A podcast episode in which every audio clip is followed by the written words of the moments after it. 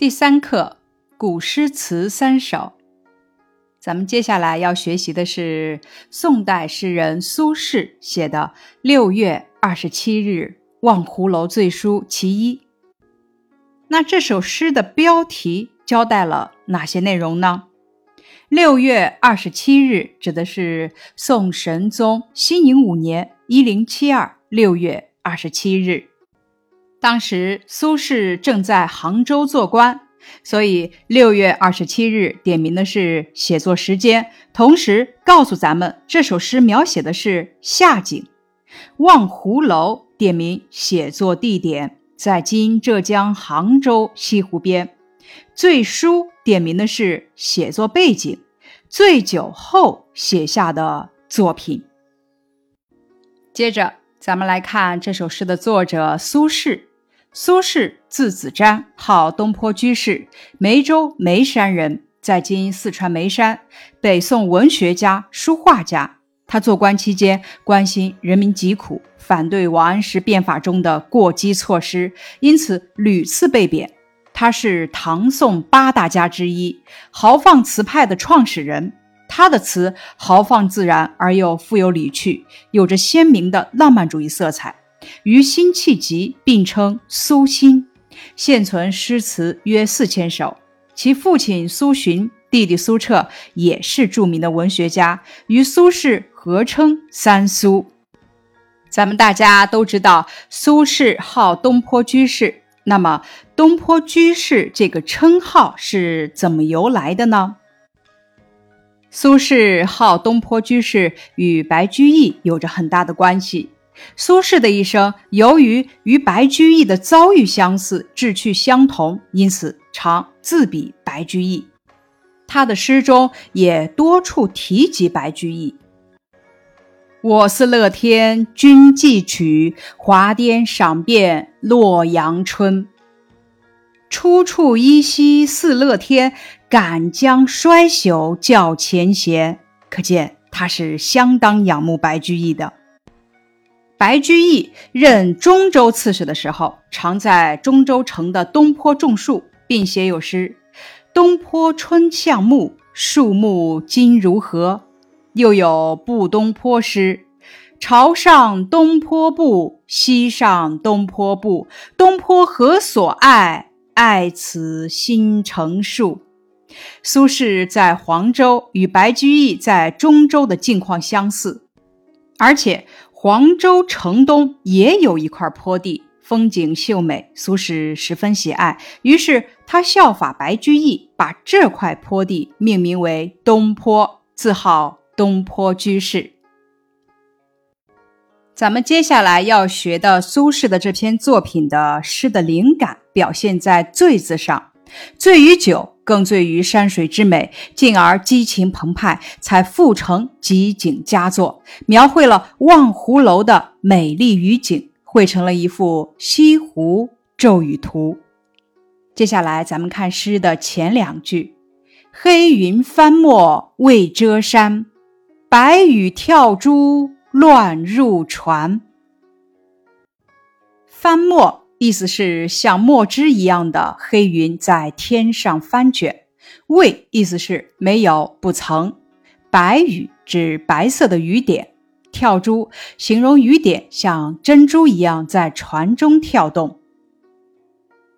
第一句写云，句中一个未字突出了天气的变化之快，把乌云比作翻墨，形象逼真。第二句写雨，句中一个跳字，一个乱字，写出了暴雨之大，雨点之急，用跳珠形容雨点，有声有色。这两句诗的意思是：黑云像打翻了的墨水，还没来得及把山遮住，白亮亮的雨点便像洒落的珠子一样，纷纷跳落进船舱。这两句。分别描绘了黑云、白雨等景物，加上翻墨、跳珠等充满动态和新鲜感的表达，精准地描摹出了从阴到雨的变化过程。诗人自己对“白雨跳珠乱入船”这句啊，也是喜爱有加。他五十岁重游西湖的时候，又写下：“还来一醉西湖雨，不见跳珠十五年。”接着看诗的第三四两句：“卷地风来忽吹散，望湖楼下水如天。”卷地风指的是风从地面卷起。第三句写风，句中的一个“忽”字用的十分轻巧，却又突出了天色变化之快，显示了风的巨大威力。第四句呢，写的是水如天，描绘了西湖上风停雨歇、水天一色的秀丽风光。这两句描绘出狂风、湖水等景物，忽吹散。水如天，写出的是从雨到晴的过程变化，把西湖盛夏时节暴雨骤来骤去的奇丽景色描绘的活灵活现。诗的后两句意思是：突然狂风席卷大地，湖面上顿时雨散云飞，凭栏而望，只见湖面水天映照，碧波如镜。咱们总结这四句，第一句呢写云起，黑云骤起，如打翻的墨汁，就要遮住山峦。第二句写雨下，大雨如注，水花四溅，仿佛千万颗珍珠从天上倾倒而下，落入船中。第三句写风吹，一阵狂风卷地而来，一下子吹散了乌云和大雨。第四句写天晴。楼下湖水平静如镜，水天相连，浑然一体。关于这首诗的赏析，这首诗为苏轼谪居杭州期间创作的五组诗中的第一首。这首诗描写的是夏季西湖阵雨时的情景。好的诗人善于捕捉自己的灵感，本诗的灵感在于一个“醉”字。醉于酒，更醉于山水之美。才思敏捷的诗人用诗句捕捉到西子湖这么一番别具风味的即兴表演，绘成一幅西湖骤雨图。乌云骤聚，大雨突降，顷刻又雨过天晴，水天一色，又是山，又是水，又是船，这就突出了泛舟西湖的特点。其次，作者用黑云翻墨。白雨跳珠形成强烈的色彩对比，给人以很强的质感。再次用翻墨写云的来势，用跳珠描绘雨点飞溅的情态，以动词前移的句式，使比喻运用的灵活生动，却又不露痕迹。而卷地风来忽吹散，望湖楼下水如天。这两句又把天气由骤雨到晴朗前转变之快描绘的令人心清气爽，眼前陡然一亮，境界大开。诗人将一场变幻的风雨写得十分生动。他那时是坐在船上，船正好划到望湖楼下，忽见远处天上涌起来一片黑云，就像。泼翻了一盆墨汁，半边天空霎时昏暗。这片黑云不偏不倚，直向湖上奔来，一眨眼间便泼下一场倾盆大雨。只见湖面上溅起无数水花，那雨点足有黄豆大小，纷纷打到船上来，就像老天爷把千万颗珍珠一起撒下。船篷、船板全是一片乒乒乓乓的声响。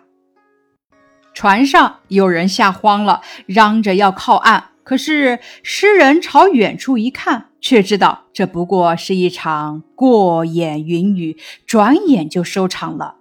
远处的群山依然映着阳光，全无半点雨意。事实上，也确实是如此。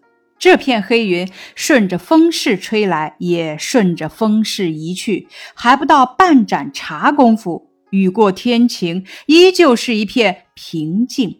水映着天，天照着水，碧波如镜，又是一派温柔明媚的风光。诗人先在船中，后在楼头，迅速捕捉住湖上急剧变化的自然景物：云帆、雨榭、风卷、天晴，写得有远有近，有动有静，有声有色，有景有情。诗人抓住几个要点，把一场忽然而来又忽然而去的骤雨写得非常鲜明。富于情趣，颇见功夫。诗用翻墨写出云的来势，用跳珠描绘雨的特点，说明是骤雨而不是久雨。未遮山是骤雨才有的景象。卷地风说明雨过得快的原因，都是如实描写，却分插在第一、第三句中，彼此呼应，烘托的是极好的。最后，诗人用“水如天”写一场骤雨的结束，又有悠然不尽的情致。剧中又用白雨和黑云映衬，用水如天和卷地风对照，用乱入船与未遮山比较，都显出作者构思时的用心。这二十八个字随笔挥洒，信手拈来，显示出作者功力的深厚。只是在表面上不着痕迹罢了。拓展小练笔，在宋代诗人苏轼的笔下，夏天的雨来也匆匆，去也匆匆，让人好不惬意。那你留心过秋天的雨吗？请大家用自己的语言来描述一下。答案是里，秋天的雨轻轻的，似乎不愿惊扰人们的睡梦。秋天的雨凉凉的，驱走了夏天的炎热。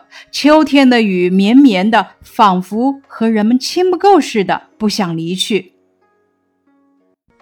关于这首诗的问题归纳，从观察顺序来看，诗人苏轼观察的地点是先在船中，后在楼上。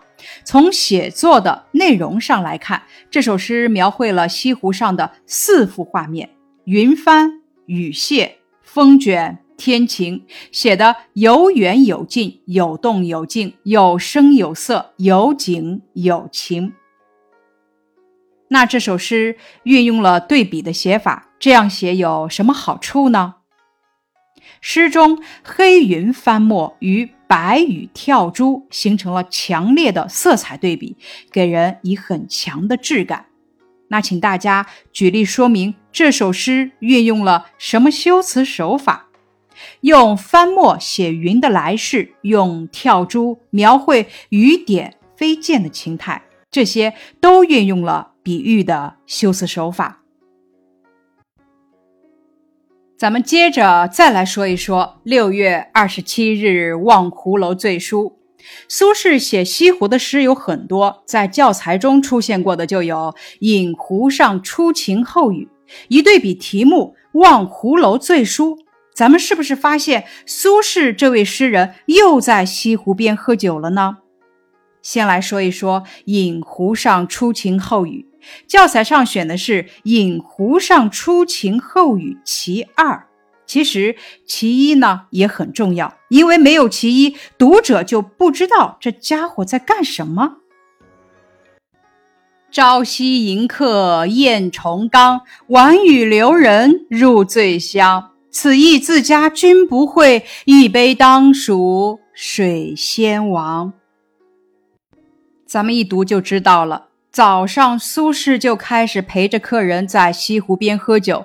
那个时候天气还十分晴好。谁曾想天黑的时候居然下起雨来。一天之内，他欣赏着湖光山色的变幻，觉得怎样都是美的，所以写下“水光潋滟晴方好，山色空蒙雨亦奇。欲把西湖比西子，淡妆浓抹总相宜。”只可惜客人沉沉睡去，错过了观赏美景。不过这场雨下成什么样子，苏轼并没有明说，只说山色空蒙。那大家脑子里浮现的是不是烟雨江南的样子？一层层薄雾像轻纱一样萦绕在云雾间。那么雨呢？算了，这首诗意在晴雨之间的变换，不单单在雨。六月二十七日望湖楼醉书这首诗则不同了。诗人在拟定题目的时候选择了听雨，而不是观雨，那是因为白雨跳珠这个景象。但是很奇怪的是，苏轼并没有表达自己的情感。看到这样一场雨是什么样的感受呢？他没有写出来，就只是记录了雨的奇而已。纪云评点苏文忠公诗集卷七，对这首诗极为推崇，赞曰：“阴阳变化开合于青娥之间，气雄雨壮，人不能及也。”全诗一句一景，比喻形象，描写生动，使人如临其境。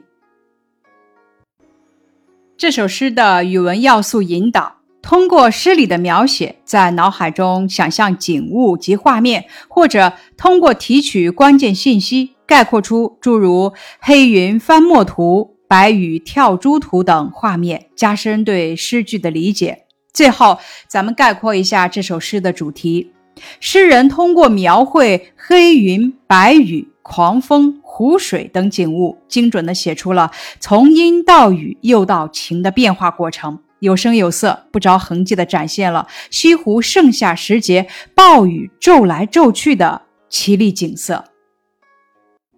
以上是六月二十七日《望湖楼醉书》这首诗的学习内容，感谢你的收听。